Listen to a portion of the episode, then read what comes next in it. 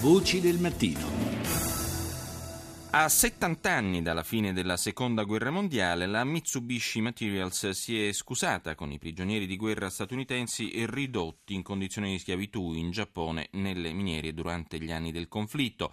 La cerimonia, che si è tenuta a Los Angeles, al centro Simon Wiesenthal, ha eh, segnato un momento storico per ricordare circa mille americani costretti ai lavori forzati nelle quattro miniere gestite a suo tempo appunto dalla Mitsubishi Mining, il gruppo predecessore, per così dire. Colomba San Palmieri ha chiesto il significato politico, oltre che quello storico, di questo gesto a Luca Labella, analista di affari asiatici. Dobbiamo scindere il discorso, si tratta quindi di una società privata giapponese perché ovviamente a livello ufficiale i precedenti governi giapponesi avevano già offerto pubblicamente ammenda. È importante quindi in sé per sé perché è la prima volta che una grande corporation giapponese ammette pubblicamente il proprio ruolo in questo senso durante la seconda guerra mondiale. Poi è saliente perché sta per cadere il settantesimo anniversario della fine delle ostilità e quindi ah, eh, si ammanta anche di un'ulteriore aura simbolica. Le volevo chiedere di questa eh, parola magica che è stata pronunciata, questo famoso Owabi che l'alto dirigente della Mitsubishi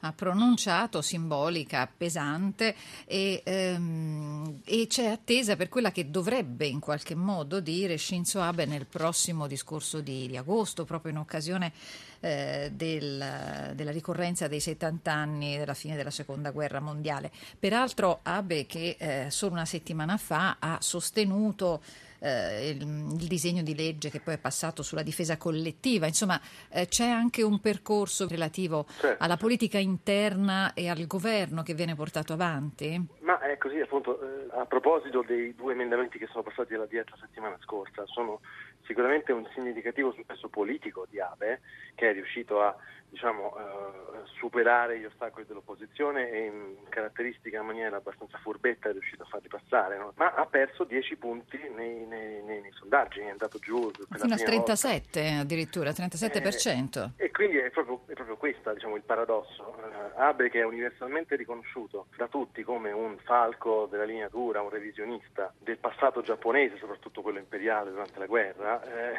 viene percepito più favorevolmente all'estero da quelli che sono i tradizionali bacchettatori del Giappone, in questo senso mi riferisco soprattutto all'ASEAN, che invece guardano a questo riorientamento della politica di sicurezza e difesa da, da parte del governo giapponese come un, un, benvenuto cambiamento nel contesto di una Cina che sta sorgendo in maniera sempre più assertiva e a proposito di Cina, le scuse presentate agli americani sono state relativamente facili. Per quanto riguarda invece il comportamento con cinesi, coreani, la questione mai risolta, insomma, delle famose donne di conforto, perché nei confronti eh, dei prigionieri, ex prigionieri americani, questa parola di scusa e invece nei confronti degli asiatici invece questa Ma riluttanza? La risposta è semplice perché è enormemente più facile da parte di Tokyo presentare le proprie scuse a quello che è il suo più stretto alleato politico e strategico. Senta, ma il fatto che la Mitsubishi abbia, questo, abbia formalizzato queste scuse solo nell'ambito della responsabilità etica, cioè non si parla di soldi, eh, invece per quanto attiene alle questioni cinesi sembra che ci siano centinaia di ex prigionieri cinesi che stanno chiedendo non solo le scuse ma anche i compensi. È un, un evidente tentativo della società di mettersi al riparo da quelli che possono essere dei danni economici. La ricaduta, tra virgolette, è non solo di immagine, ma politica di, di questo gesto. Dietro che cosa intravede lei?